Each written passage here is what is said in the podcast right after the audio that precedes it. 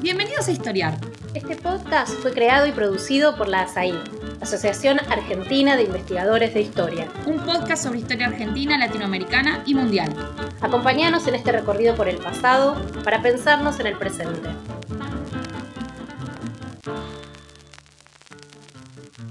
Bienvenidos y bienvenidas a un nuevo episodio de Historia, el podcast de la Asociación Argentina de Investigadores en Historia. Soy Gabriel Entín y hoy vamos a hablar sobre los 50 años del golpe militar en Chile el 11 de septiembre de 1973. Y lo vamos a hacer con un especialista en el tema, Marcelo Casals, que es doctor en Historia de América Latina por la Universidad de Wisconsin-Madison. Actualmente es profesor e investigador en Historia de la Universidad Finisterre en Chile y es una de las referencias en la Guerra Fría en América Latina con foco en Chile y particularmente en el golpe militar y en la dictadura de Pinochet. Buenas tardes Marcelo, es un gusto recibirte en el podcast Historia. ¿Qué tal Gabriel? Muchas gracias por la invitación. Bueno, estamos en un acontecimiento ¿no? histórico frente a un aniversario, ante un aniversario eh, insoslayable en la historia chilena de América Latina y podríamos decir del mundo también, como fue el golpe militar del 11 de septiembre de 1973 en Chile. Quisiera comenzar por preguntarte qué fue este golpe, cómo nos podemos aproximar a un, a un contexto, digamos, en forma sintética para adentrarnos en eh, el problema ¿no? del golpe, de la dictadura, del gobierno de Salvador Allende.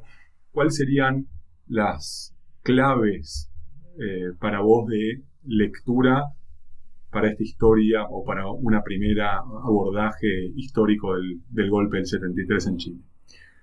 Bueno, para empezar hay que mencionar el, hecho de que ese día hubo un golpe llevado a cabo por las diferentes ramas de las Fuerzas Armadas y de la Policía en Chile eh, contra el gobierno constitucional de Salvador Allende, que había sido electo en 1970 y que eh, había sido electo con un proyecto de cambio social radical. Era, eh, la idea era construir el socialismo como se entendía en, esa época, en los años 70, eh, pero utilizando los mecanismos constitucionales y legales de una democracia como la, era en ese momento en, Chile. Eh, entonces la idea central del proyecto que eh, el mismo Allende bautizó como la vía chilena al socialismo tenía como objetivo precisamente articular democracia y socialismo, cuestiones que en la Guerra Fría eh, se entendían como algo eh,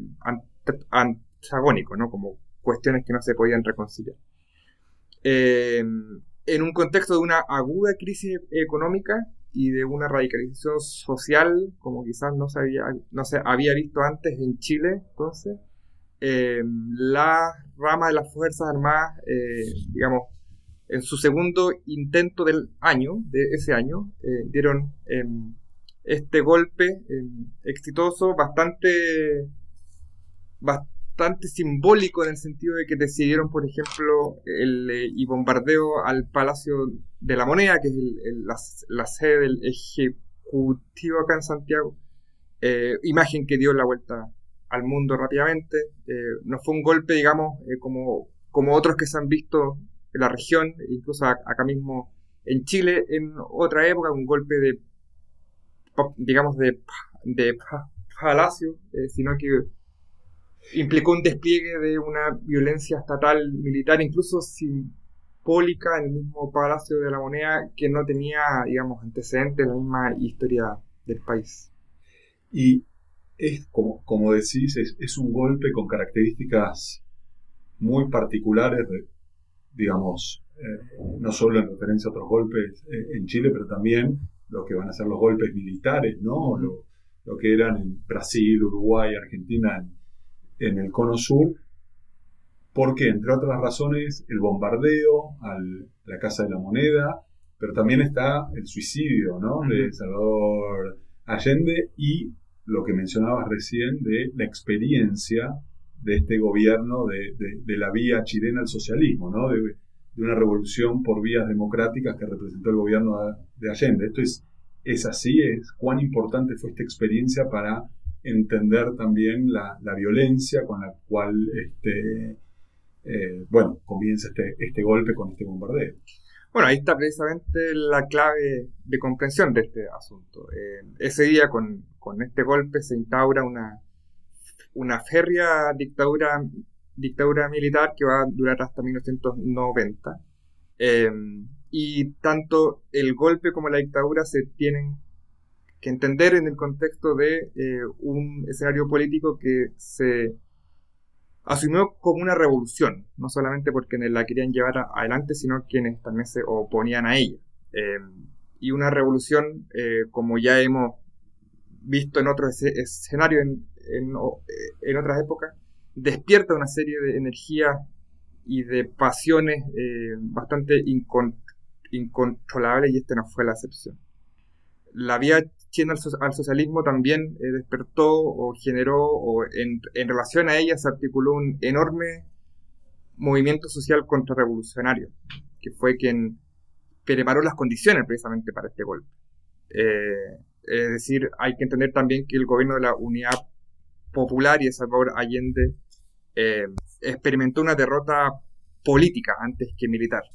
De, esto hablas en tu último libro, Contrarrevolución, Colaboracionismo y Protesta, la clase media chilena y la dictadura militar, que eh, editó el Fondo de Cultura Económica, ¿no? donde discutiendo con la historiografía, con una parte de la historiografía que justamente ve a, la clase media como, como, un actor entre medio de, de una lucha entre sectores populares y clase alta, vos ahí lo que decís que no, que, tuvo un rol fundamental para entender eh, el golpe, la clase media, ¿no? La, gente común, podríamos decir. Claro. Eh, sí, este libro es una reacción en harto sentido de la historiografía eh, que hay sobre la UP y la dictadura. Por una parte, lo que decía antes, no es posible entender la dictadura militar, el golpe, sin atender a las condiciones que le hicieron posible durante el gobierno de Allende. Por lo general, la, historiografía, y en particular la que se hace acá en Chile, em, se enfoca ya sea en el gobierno de la Unidad Popular, ya sea en la dictadura militar, pero o con algunas excepciones, rara vez hace la, conexión entre los dos momentos. E, esa es la primera, digamos, diferencia hablando en términos muy generales con la historiografía que, se hace acá en Chile. Y en segundo lugar, lo que tú apuntabas, el hecho de que la historiografía también ha asumido ya sea un foco eh, privilegiado en sectores populares revolucionarios, digamos, eh, ya sea a nivel social o, a nivel de partidos políticos, o bien una mirada más bien institucionalista, ¿no? Eh, cómo se comporta el aparato estatal ante, este, ante estos diferentes contextos, ya sea el europeo o la dictadura, dictadura militar. Y entre medio, por supuesto, queda un enorme sector social que no eh, había tenido, creo, la atención que merece, eh, que de hecho en otras historiografías en la región sí se, han, se ha avanzado mucho más en ese sentido, sobre todo en Argentina eh, que es lo que yo acá conceptualizo como clase media. Eh, el concepto que utilizo de clase media es más bien un tipo de excusa para poder entrar a esta experiencia social bien difícil de, em, de abarcar, así que no se tiene esa categoría y entiendo la clase media sobre todo como una identidad social em, en el el Chile de esa época existían organizaciones sociales que se autoidentificaban y que además eran reconocidas como de clase media y era un concepto o una identidad social bastante poderosa y movilizadora. ¿Y cómo incidieron? ¿Quiénes eran estos sectores y cómo incidieron previamente al golpe en la oposición eh, al gobierno de, Allende?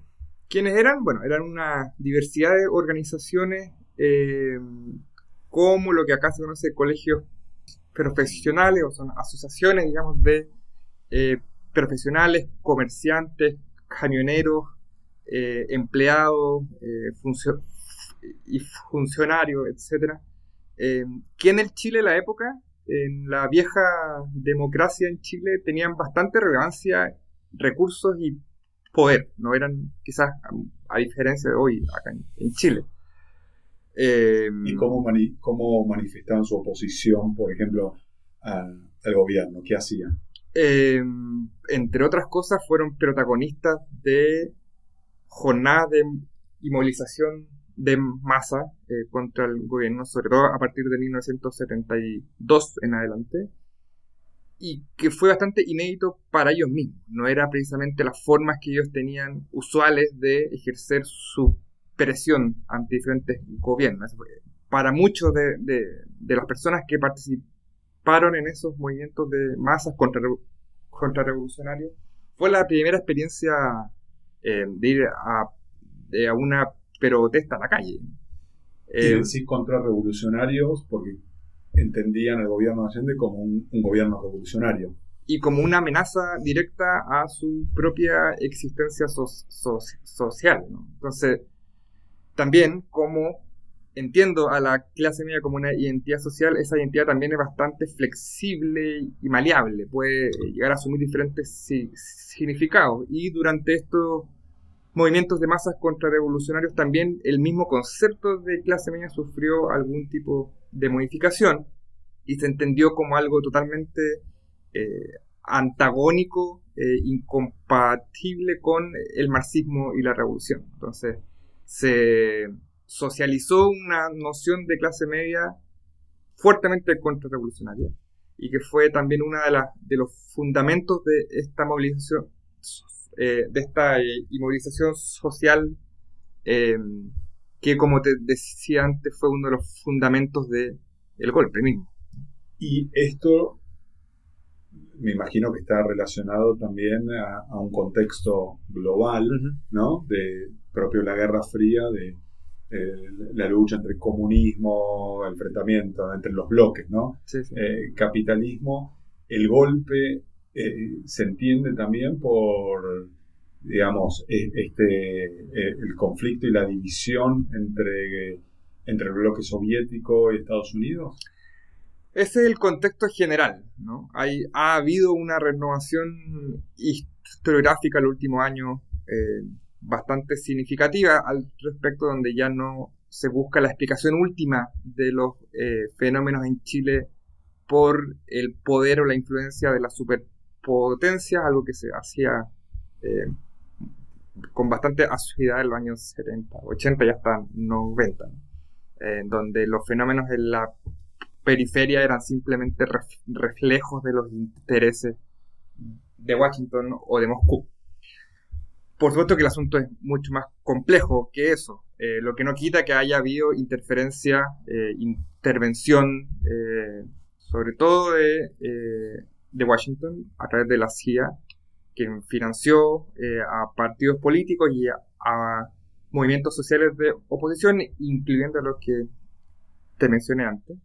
Por supuesto, para entender el impacto de una influencia extranjera en el contexto de la Guerra Fría hay que asumir también el hecho de que de que en Chile existen, o en esa época existían, actores dispuestos precisamente a colaborar y a aceptar esa ayuda. ¿no? Eh, una interferencia de una superpotencia no funcionaría, así que no existe un contexto adecuado eh, con ese fin. ¿no? Eh, pero sí, efectivamente que, que la reacción del mundo en general ante el experimento bastante inédito de la unidad popular se enmarcó dentro de las divisiones em, geopolíticas eh, de la Guerra Fría, eh, pero también hay que mencionar el hecho de que la unidad popular, la vía chilena al socialismo, tuvo diferentes significados dependiendo eh, de, quién la de quién estuviera observando. la unidad popular también tuvo una dimensión de su proyecto alineado con el tercer mundismo. Eh, era también una forma de encontrar una vía alternativa de desarrollo eh, desde la periferia del sistema económico mundial, eh, que no necesariamente seguía el mismo y modelo soviético para construir un sistema social no capitalista. Entonces, eso también tuvo mucho impacto en diferentes lugares del mundo que también están identificados con ese tipo de proyectos. O sea, a lo que voy es que la unidad popular no se reduce simplemente a la oposición entre socialismo y capitalismo, sino que sus significados fueron mucho más complejos que eso a nivel mundial.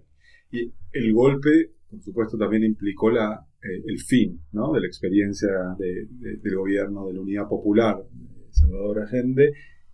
A 50 años, ¿cómo lo evaluarías esta experiencia previa a, la dictadura militar? ¿Fue una, una experiencia que, que, implicó un cambio radical en la sociedad chilena, en la economía, eh, en la política? ¿Cómo, cómo, podría, ¿Cómo podríamos sintéticamente tener un, digamos, cómo lo caracterizarías esta experiencia? Bueno, como siempre en la historia estas cosas tienen de cambio y también de continuidad, ¿no? No, no se podría explicar la unidad popular sin las dos dimensiones. Eh, la unidad popular fue la consecuencia de un periodo bastante largo de acumulación de fuerza eh, de la izquierda marxista en Chile, que desde principios del siglo XX, sobre todo en los años, años 30 en adelante, tuvieron un, eh, raigambre social, una influencia política, una, influencia cultural eh, más alto quizás que en otros países de la región. Eh, la, cuando hablo de izquierda marxista me refiero sobre todo al Partido Comunista y al Partido Socialista, aunque habían otros, pero esos eran los dos y más importantes, y que a finales de los años 50 retomaron o, o, digamos, refundaron una alianza política Em, que implicó, por cierto, entre ellos mucho debate, existían diferencias eh, estratégicas, políticas, ideológicas. Em, el Partido Socialista se, había, se fundó, de hecho, en los años 30 como una alternativa al comunismo soviético y tenía una impronta revolucionaria latinoamericanista, en fin, em, se fundó como una opción. Entonces, y esas diferencias continuaron después de los 50 y 60, pero se logró, eh, con, y más de alguna dificultad, eh, articular esta alianza y crear esta, esta idea ¿no? de que era posible eh, construir el socialismo mediante la democracia. Insisto en que habían muchas diferencias entre los dos bloques, digamos, entre los dos partidos y que no se llegó al poder en 1970 con un consenso bastante claro y que eso además iba a ser el origen de muchos problemas eh, al interior del gobierno. En fin, entonces esa es como la dimensión de la, de la continuidad, ¿no? no hay que, entender a la unidad popular como un accidente nomás, como algo que, que sucedió de repente, sino que implicaba un desarrollo anterior bastante complejo, bastante largo. Y además eh, ganó las elecciones por un poco, por poco margen. Claro, ganó las elecciones, eh, ahora se me olvidó la cantidad exacta, pero es un poco más de la tercera parte del electorado en un sistema político en esa época que estaba dividido de manera bastante, digamos, equilibrada, si se quiere en tres, en una derecha conservadora liberal, eh, un centro eh, social cristiano y la izquierda marxista. Em, y pero la unidad popular en sí mismo también implicó una ruptura eh, de muchas de las prácticas, expectativas de la política de esa época. Y algo de eso abordo en este libro que mencionaste antes. Eh, es un gobierno que, eh, por mucho que aspire a construir un sistema socialista mediante la democracia, es un gobierno revolucionario que pone el centro de su de sus políticas y de su discurso a la clase obrera en particular, también a los campesinos. Eh, es una, eh, digamos, una revolución socialista con el lenguaje de las revoluciones eh, socialistas del, siglo XX. implica también una reconversión bastante radical del aparato estatal, por ejemplo, en 1970-71 eh, se nacionaliza el cobre, eh, que era, digamos, y lo sigue siendo, era y la principal riqueza de Chile, se nacionaliza una serie de empresas, se radicaliza la, la reforma agraria que venía desde antes. Entonces hay, un, hay una reestructuración del régimen de propiedad, digamos, eh, como nunca antes había experimentado antes en Chile. Entonces es precisamente una revolución socialista, por mucho que se, que se mantenga, digamos, la institucionalidad democrática. Eh, implicó una ruptura también bastante, bastante contundente con lo que la política podía hacer hasta ese momento. Y Allende asume en 1970, ¿por qué en el 73 tenemos el golpe? ¿Por qué no antes? ¿Por qué después? ¿Qué es lo que sucede en septiembre del 73 ya para ir al, contexto particular del golpe? Bueno, como mencioné antes, esto se da en el contexto de una crisis económica bastante profunda que se comienza a desplegar sobre todo a partir del año 72. Eh, implica alta inflación, eh, desabastecimiento, eh, ya bastante, bastante generalizado. Esto además en el contexto de un conflicto político y social abierto. Y el año 73, después de que en las elecciones de marzo de ese año, que las elecciones al Congreso, la oposición no logró la cantidad suficiente para destituir a Allende legalmente.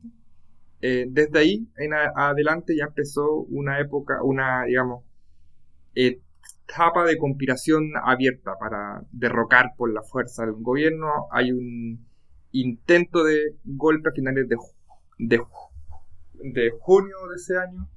Eh, y el segundo intento fue exitoso porque en el, en, digamos, entre los dos intentos de golpe fueron desplazados de la alta oficialidad de las Fuerzas Armadas aquellos eh, oficiales que no, digamos, que tenían un apego a la constitución, tuvieron que desplazar a esa alta oficialidad para poder dar ese golpe. Y un contexto regional, ¿no? Donde Brasil, ya una dictadura, Sí, eh, y además a eso se le, se le suma el hecho de que, bueno, precisamente eh, pocos y meses antes también eh, en Uruguay el gobierno, digamos, civil se transformó también en, una, en, un, en un régimen militar. Desde, desde 1964 también existía una dictadura en Brasil, que de hecho también influyó bastante en, en Chile, tuvo eh, contactos con altos oficiales de las Fuerzas Armadas, eh, hubo después colaboración, sobre todo al principio de la dictadura bastante fuerte eh, con Brasil, y después lo de Argentina el 76, entonces hay un contexto regional de agotamiento de modelos desarrollistas, de desestabilización de órdenes democráticos, que tiene ciertas particularidades en el caso chileno, dado que el gobierno que se derroca es un gobierno revolucionario. Quizás esa es la gran diferencia. Eh, se derroca a Allende, no ni, a Goulart ni a Isabelita, sino que a Salvador Allende, que ya tenía cierta visibilidad internacional eh, y cierto interés del mundo precisamente por este experimento. Y quien comanda este golpe es Augusto Pinochet.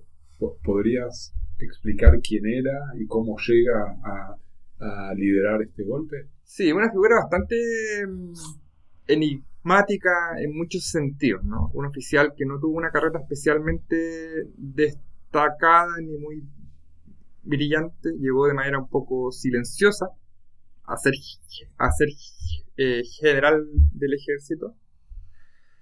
Eh, es el sucesor eh, en la comandancia en jefe del ejército de Carlos Peratz, eh, quien era un general constitucionalista y así incluso eh, había sido ministro de Salvador Allende eh, y que después de este primer intento de golpe en 1973 se ve obligado a renunciar por la misma oposición que tenía adentro del ejército. Y que después va a ser asesinado en, Buenos Aires. Y que el año siguiente precisamente es asesinado con un autobomba en Buenos Aires. Em, y Augusto Pinochet lo sucede, eh, Carlos Prat tenía bastante confianza en él, suponiendo que también iba a seguir la misma línea, eh, la misma línea constitucionalista, incluso él mismo convence a Allende de que él es el, indicado para tomar la comandancia en jefe del, ejército. y eh, aparentemente, esto aún digamos no está completamente claro, pero él se suma al golpe al final, ¿no? muy, muy después. Em, y desde ese momento demostró ser un, político eh, bastante oportunista, eh, que vio la oportunidad en ese momento de precisamente adquirir el poder. A su favor tenía el hecho de que era el general de la rama más antigua de la, de las Fuerzas Armadas, por lo que tenía cierta preponderancia por sobre el resto.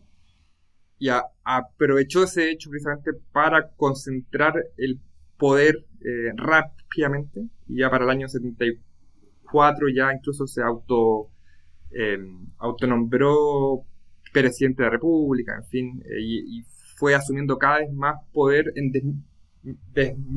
y medro de, eh, las, de las otras ramas. Y ahí sí hay una diferencia bien, bien significativa con las otras dictaduras de la región, que fueron más colegiadas entre las distintas ramas de las Fuerzas Armadas y aquí eh, Pinochet asumió... junta porque había una junta militar también, pero subsidiaria de Pinochet. Claro, eh, y rápidamente. eso, digamos, demoró poco menos de un año ya en, dominar precisamente a la Junta. Entonces se eh, ordena el golpe, se organiza el, golpe, el bombardeo de la moneda, y ahí estaba Salvador Allende. Sí, eh, la versión inicial eh, de esa época es que Allende es asesinado por los militares. Hay un clásico discurso de Fidel Castro en La Habana, pocos días después, donde expone precisamente esa versión. Eh, que por supuesto era bastante funcional a la solidaridad internacional con Chile y a la denuncia de la dictadura, eh, pero después con los años eh, fue bastante evidente y, lo es ahora, ¿no? Por una serie de testimonios y de evidencia de diferente tipo que, que Salvador Allende se suicidó en la moneda y que de todos modos era algo que venía diciendo desde antes, ¿no? Eh, no es el primer presidente que se suicida en Chile, hubo uno a final del, eh, siglo XIX, que, hay, que de hecho Salvador Allende lo tenía como referencia, ¿no? porque entendía que había cierto deber republicano eh, de, de, quedarse en el cargo de presidente, que dado que había sido electo y tenía esa, esa legitimidad y que no se podía rendir frente a un golpe o no podía aceptar, eh, no sé, por ejemplo, irse al, exilio o algo eh, en, esa línea, ¿no? Eh, eso era indigno de la investidura republicana que, que él había asumido. Y que es algo que de alguna manera también está sugerido en su discurso, en su último discurso, ¿no? En, la moneda. Claro, que una, es un y testamento político, una despedida bastante explícita eh, es también un llamado a no resistir, porque en ese contexto, eh, digamos, con un golpe exitoso eh, de las distintas ramas de las Fuerzas Armadas unidas, por supuesto, de cualquier tipo de resistencia a terminar en masacre. Entonces, él hace ese llamado a no resistir y algo muy propio del imaginario revolucionario del siglo XX a asumir esto como eh, algo temporal eh, y que en el futuro la victoria, por supuesto, iba a ser de la fuerza eh, del socialismo. ¿no? Y en ese discurso, por cierto, que hay una despedida de él como representante de una época, pero también, digamos, eh, imagina un futuro donde, donde las razones de la revolución socialista en Chile se iban a volver eh, a tomar. ¿no? Bien, vamos a una pausa y volvemos enseguida. Este es el podcast de ASAI, la Asociación Argentina de Investigadores en Historia. Te invitamos a asociarte y a seguirnos en las redes, en Twitter, en Facebook, en Instagram. Podés encontrar toda la información sobre la asociación en nuestra página asaí con Te esperamos todos los sábados con un nuevo episodio de Historiar sobre los grandes temas de nuestro pasado, abordados por especialistas e historiadores profesionales de manera rigurosa y cordial. Seguimos con nuestro episodio de hoy. Seguimos conversando con Marcelo Casals, historiador chileno y especialista en, la dictadura de Chile y en la Guerra Fría en América Latina. Eh, Marcelo, habíamos terminado el bloque anterior con el, golpe, la materialización del golpe, el suicidio de Allende. Hay a partir de acá una suerte, podríamos llamar de paradoja, porque en un país eh, relativamente pequeño en comparación con Brasil, Argentina, en, el Cono Sur, este golpe tiene un impacto global, que es algo que, vos trabajás, eh, mucho mayor al del el resto de las, de las dictaduras. Es decir, una oposición en todo el mundo a eh, el golpe militar, al gobierno de Pinochet, que va a ser muy fuerte y va a durar muchos años. ¿Cómo se explica esto? Bueno, esa es precisamente la pregunta que anima mi investigación actual, eh, y por qué y de qué forma ¿no? se, desarrolló este impacto mundial o global de eh, la experiencia en Chile de los años 70 en general, incluyendo la OP y la dictadura. Eh, hay varios elementos ahí. El primero fue algo que avancé antes en el bloque anterior, que es eh, el hecho de que el golpe se hace contra Allende y contra la UP, contra la Unidad Popular y contra un proyecto que intentó al menos desestabilizar las diferencias de Guerra, guerra Fría, eh, al articular o reconciliar eh, socialismo y democracia. Eh, y que había ya concitado la atención de un conjunto heterogéneo de actores políticos en diferentes lugares del mundo. Ya era, digamos, algo bien reconocido. Que también fue leído por muchos en diferentes lugares eh, como la intervención norteamericana que una vez más impedía el desarrollo eh, soberano de una nación del tercer, el tercer y este mundo, en el contexto además ya de los últimos años de la intervención eh, norteamericana en Vietnam. Entonces, e, eso también es un factor que hace que, la experiencia chilena comience a destacar. Pero esos no son los únicos factores, hay más. Em, la izquierda política en Chile, como comenté antes, tenía un raigambre social importante y una, y una influencia cultural, eh, sobre todo muy eh, significativa pero también sus políticos y, sus intelectuales habían desarrollado redes internacionales antes, ¿no? Eh, los referentes internacionales de diferente tipo para la izquierda chilena fueron muy relevantes a la hora de, moldear sus identidades y sus ideas que iban desde de Moscú, digamos, desde la Unión Soviética y Europa del Este, pasando por países del tercer mundo, Cuba, por supuesto, eh, y otros em, también en América Latina. Entonces eso hace que también em, estos eh, actores pudiesen rápidamente empezar a movilizar redes de apoyo y de solidaridad, eh, quizás con una eficiencia o con una rapidez que, otros actores de América Latina no lo pueden hacer. Entonces, pero principalmente, podemos ser de la izquierda, de la izquierda global o no solo principalmente de la izquierda global, por lo menos en un principio, pero después esto incluyó eh, no solo a la izquierda socialista o marxista, sino a la socialdemocracia, a las democracias cristianas, eh, allí donde las había, incluso a partidos de, eh, partidos de corte liberal. fue algo bastante más heterogéneo que solo, digamos, el socialismo real. ya solo semanas después del golpe ya hay iniciativas, congresos de solidaridad en Europa eh, con, la participación de eh, exiliados eh, de Chile. Porque ahí hay otro factor, otra razón también. La dictadura expulsó a un conjunto bastante significativo de dirigentes y militantes de izquierda eh, clausuró la discusión política al interior de Chile, pero eso hizo, o eso tuvo por efecto no, digamos, no buscado, la multiplicación de la discusión sobre Chile afuera.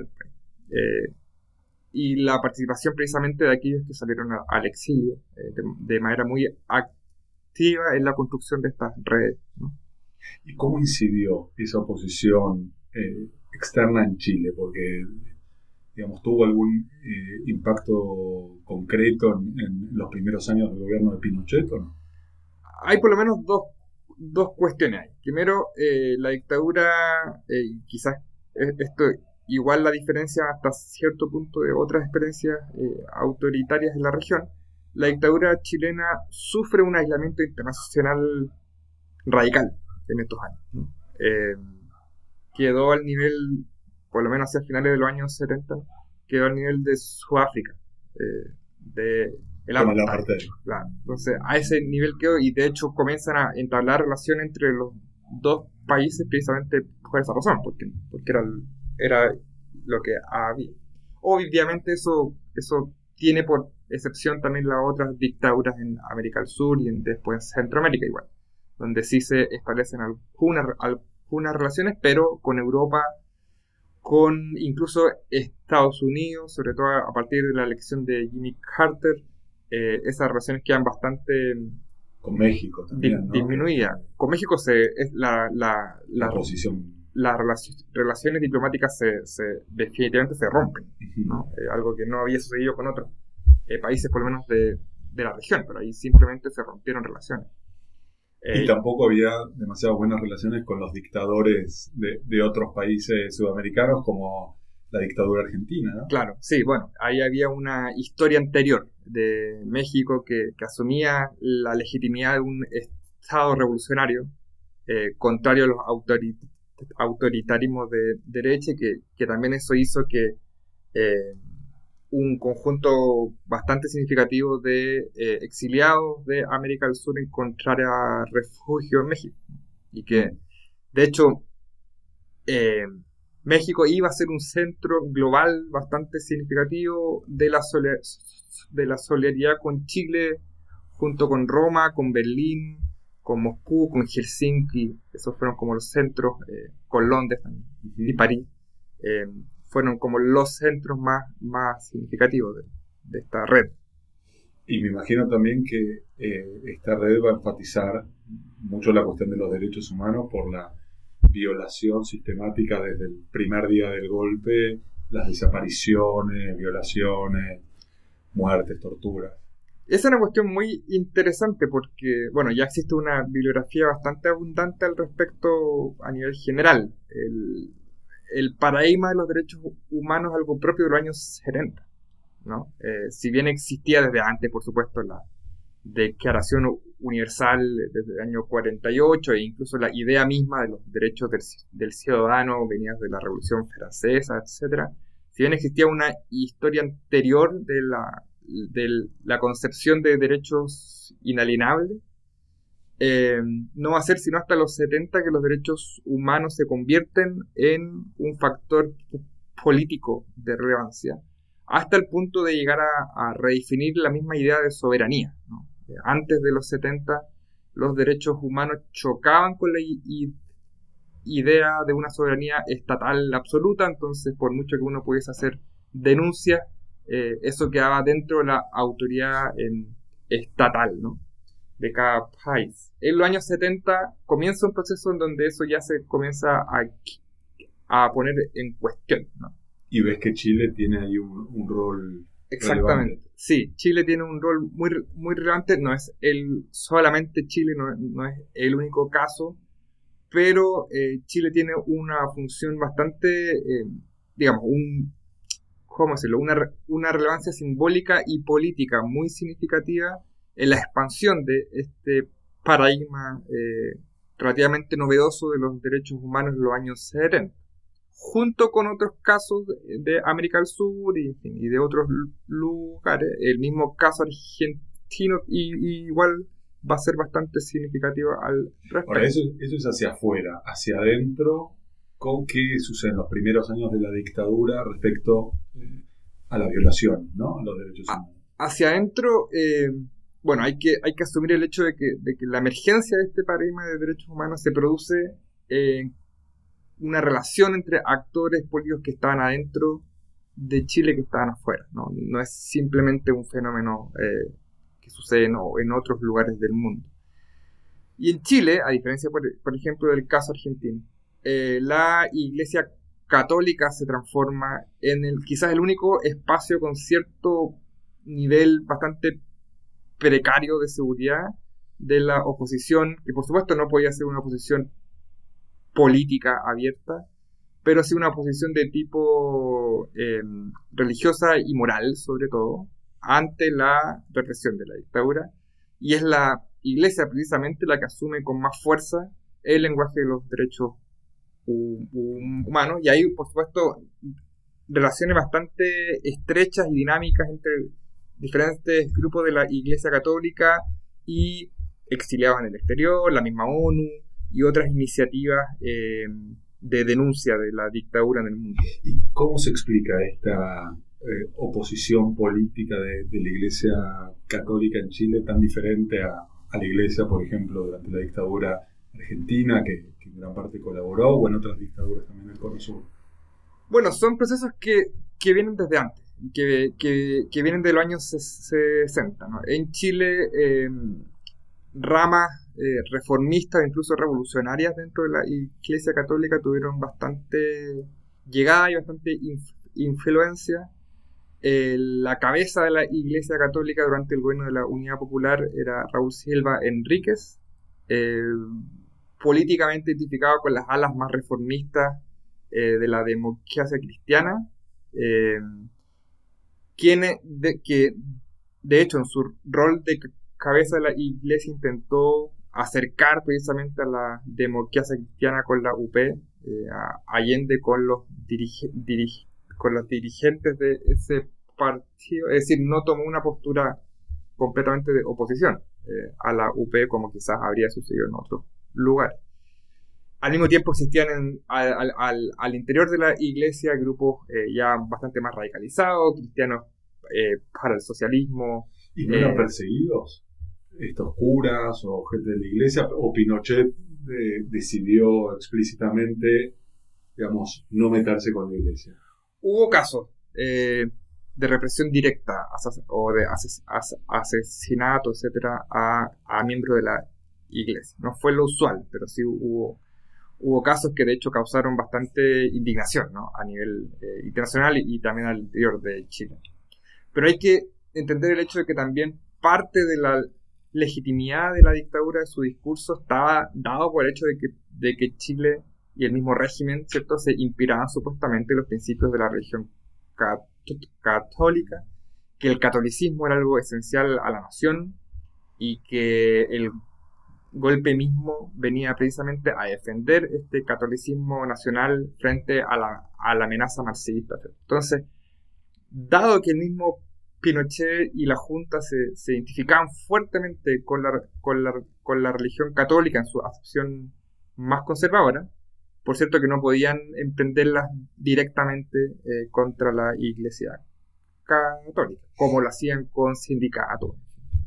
Y en los primeros años también hay una situación económica muy crítica, inflación, y hay, eh, a medida que, va avanzando la, década de los 70, eh, hay dos también rasgos muy particulares de la dictadura y de, este, de, esta experiencia este, autoritaria eh, en Chile, que es el lo que después se va a llamar el neoliberalismo y eh, la constitución. O sea, eh, el dictador busca al mismo tiempo, Pinochet, darle un marco legal a su régimen.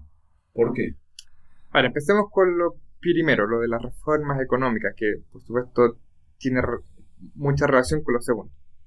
Eh, como tú decías, en los primeros años de la dictadura hay un, contexto de crisis económica, sobre todo reflejado en inflación totalmente fuera de, control. Se intentó primero con algunas medidas de corte más ortodoxo, eh, después del golpe, eh, controlar esa inflación no fueron suficientes y el año 75 la dictadura, el mismo Pinochet, se convence de que hay que aplicar el modelo de un grupo de economistas educados en la Universidad de Chicago, eh, que en esa época ya se conocían como los eh, Chicago Boys, eh, que ellos mismos denominaron política de shock, que era, por supuesto, una baja abrupta del gasto fiscal, una contracción bastante fuerte del aparato estatal, una apertura económica igual radical, precisamente para como políticas antiinflacionarias. Eh, fueron relativamente exitosas en ese sentido, por lo menos controlar la inflación, bueno, por supuesto, a un costo social difícil de, de imaginar hoy, eh, pero que la, hicieron que la dictadura encontrara allí una nueva fuente de legitimidad.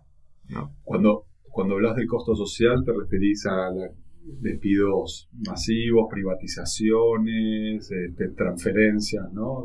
Aumento de la desigualdad, aumento de la pobreza, eh, la mercantilización de derechos sociales. la eh, salud y la, educación, que eso, que eso iba a pasar, iba a pasar eh, digamos, más hacia finales de la década y a principios de la siguiente.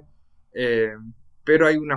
bueno, el hecho mismo de que básicamente los derechos a huelga estuviesen, eh, estuviesen proscritos y que, y que la existencia de sindicatos fuese muy difícil, hace por supuesto que eh, no haya una oposición eh, de los trabajadores a cualquier tipo de decisión en, al interior de em, empresa, etcétera, y eso hace, por supuesto, que la asimetría de poder al interior de la sociedad aumente, ¿no? O sea, y por lo que decís, se hace eh, muy difícil de, imaginar lo que algunos llaman este, podemos decir, un paradójico milagro chileno sin eh, la experiencia de la dictadura, ¿no? Claro, o sea, es que ese milagro, y en esta época se comienza a hablar de milagro a partir del año 76, 77, ese milagro eh, que fue, como te decía antes, una de las nuevas fuentes del, o se intentó que fuese una de las nuevas fuentes de, legitimidad de la dictadura, eh, es un milagro en el sentido de corrección o de estabilización de índices eh, y, macroeconómicos. Eh, pero por supuesto sin apuntar a lo que hablábamos antes, al costo social y a la, al enorme despliegue de violencia represiva que ello implica. ¿Y de qué forma esto se relaciona con la Constitución? ¿Podrías contar ahí de eh, por qué Pinochet quería promulgar una nueva constitución, la anterior había sido la, de 1925, eh, por qué la plebiscita y de qué forma se relaciona con, estas medidas económicas eh, mm. neoliberales. Bueno, primero la dictadura se embarcó desde un inicio en un proceso de reemplazo constitucional. ya existía una comisión pocas semanas después del golpe para empezar a, pensar en otra constitución sobre el supuesto de que el orden democrático que, se había basado en la constitución de 1925 ya había muerto. Eh, entonces la, digamos, la ambición por eh, refundar institucionalmente el país ya existía desde un inicio pero al mismo tiempo existían disputas al interior del régimen, ¿no? entre lo que en la segunda mitad de los 70 se conocería como los duros y los blandos. Los duros siendo más bien nacionalistas que querían la continuidad de un régimen dictatorial, digamos, sin ningún tipo de, de límites, y los blandos quienes precisamente buscaban lo que en esa época se llamaba la institucionalización, eh, precisamente la construcción de otro y marco legal eh, que reemplazaría al que, al, que, al que se había acabado en 1973 para ya pensar en una futura, lejana aún, eh, reconstrucción democrática. Por una serie de eventos em, y por el aislamiento internacional precisamente del que te hablaba antes, eh, Pinochet se convence de que una de las formas de eh, al menos amortiguar ese, ese repudio internacional precisamente abriéndose hacia la posibilidad de una institucionalización del régimen. Ahora, ¿qué tiene que ver esto con las reformas económicas? Es que eh, en la constitución que finalmente se aprobó mediante un plebiscito bastante fraudulento en 1980, junto con institucionalizar eh, una futura democracia bastante limitada, eh, también se eh, institucionalizan las reformas económicas que se habían hecho hasta ese momento, ¿no? y que ya para esa época implicaban la privatización de una buena parte de la salud, de la totalidad del sistema de seguridad social, la desestructuración del sistema educativo, en fin, ¿no? Y, una, una suerte de constitución como un candado. Exactamente. Eh, y esa misma constitución, además, em, em, apuntaba al hecho de que recién iba a haber otro plebiscito en 1988 o 89 para decidir si, la, si ese, ese régimen, si la dictadura continuaba o no. Entonces, además, le daban una cantidad bastante significativa de años pues de continuidad. Ocho años al poder ejecutivo, ¿no? El presidente que él mismo se Claro, que él mismo se, se, autoasignó y que... Pinochet. Claro, de hecho Pinochet va a, a modificar en gran medida la, el proyecto constitucional, que no era tan generoso, digamos, con el, el, el, con el mismo régimen, el mismo lo va a modificar para precisamente aplazar lo más posible el momento de decisión. Y si en ese, en ese plebiscito, ocho años después, eh, ganaba el régimen, la dictadura continuaba hasta 1997. ¿Y qué sucedió entonces? En los 80 se aprueba, bueno, se instala esta constitución con un plebiscito que eh, dudoso, eh, y la oposición política, en cómo a, partir de ahí, que, cuál es, qué, qué es lo que sucede con, con los partidos y cómo se llega a ese plebiscito finalmente por la continuidad o no de la dictadura. Bueno, hay que asumir que el, el contexto general de estos años, de finales de los 70, de, de principios de los 80, son precisamente los años de mayor éxito del, del régimen, de la dictadura, de un... Eh, cierta estabilidad económica, hay, hay también un cambio bastante importante en los patrones de consumo en esa época, sobre todo por, eh, como efecto de la apertura de la economía del mundo, eh, y también a nivel represivo, ¿no? Eh, tenían el control bastante fuerte del país y la acción de partidos políticos de oposición era, con la excepción, como decía antes, de los de aquellos que podían refugiarse al interior de la, y, de la Iglesia Católica, eh, el, radio de acción de los partidos era bastante mínimo. Esto va a cambiar de manera bastante abrupta, con una crisis económica eh, muy profunda, quizás la peor del siglo XX en Chile, que comienza en 1982 y se extiende hasta 1983 eh, con una fuerte contracción del producto inte, el producto inte, y eso tiene que ver también con un contexto global, ¿no? Es la, la, la eh, digamos, la expresión local de la crisis de la, de la, la deuda, eh, que obviamente afectó a la región, pero en Chile, al tener una economía mucho más abierta, afectó de manera mucho más profunda. Eh, entonces, este sueño de la modernidad económica neoliberal, con esta crisis económica se rompe.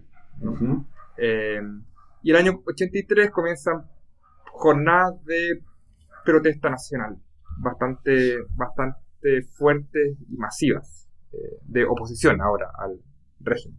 Entonces, los mismos grupos que mencioné antes, estas organizaciones de clase media, que se habían organizado y habían salido a la calle contra Allende y la UP, em, ahora salieron a la calle ahora contra la dictadura, eh, sobre todo como efecto de la crisis económica.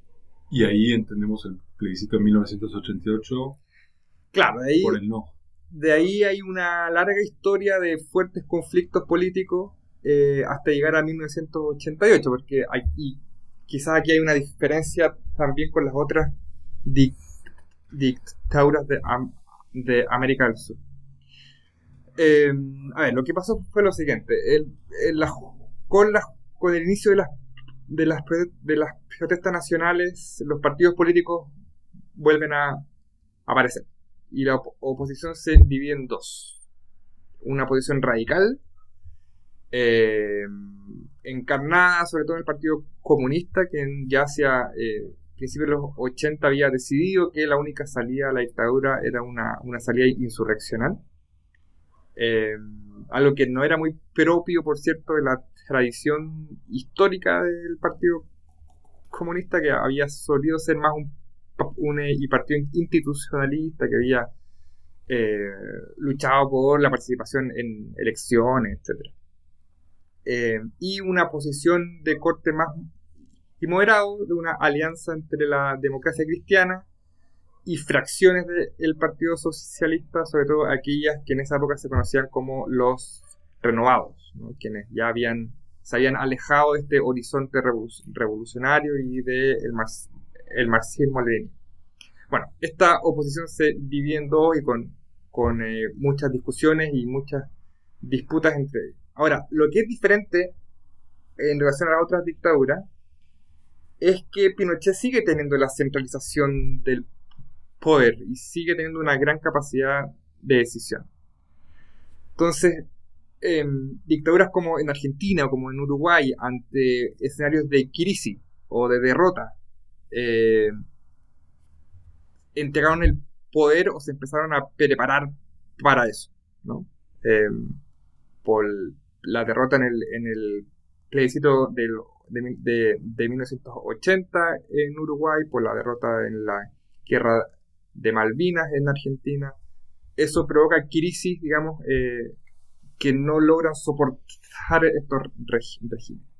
En Chile sí, y yo creo, y están, digamos, a nivel de interpretación, ¿no? esto es discutible. Esto se da sobre todo por la centralización del poder en Pinochet, que se resiste de manera, digamos, bastante cerrada, dado su oportunismo y su ambición de la que hablábamos antes, se resiste a entregar el poder. Eh, y se resiste por la vía de las armas. Y, eh, y básicamente, o sea, las protestas nacionales fueron fuertemente reprimidas con docenas de muertos por cada jornada. O sea, fueron... Eh, estamos hablando a fines de los 80. Estamos hablando, no, de las protestas que se dan sobre todo entre 1983 y 1986. Ese es como el, el, ciclo de, de, movilización. Y en un momento la oposición se da cuenta de que eh, podían seguir, seguir y seguir eh, convocando a estas jornadas de protesta sin mayores efectos. Eh, la dictadura así no y no iba a caer. Y además las protestas tenían este costo de decenas de vidas eh, por la misma represión.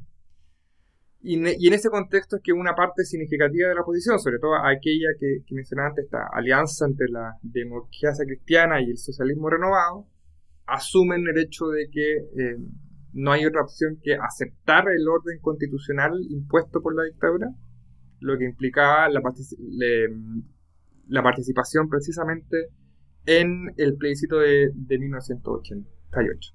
Lo hacen ante el escenario, eh, digamos, en que no había otra salida. Con la constitución de la dictadura hacen ese plebiscito que finalmente pierde, ¿no? El régimen por el no, entonces hay una transición a la democracia también bastante distinta, porque sigue habiendo un orden legal que es el eh, organizado por Pinochet. Y que es el que, el que rige hasta hoy.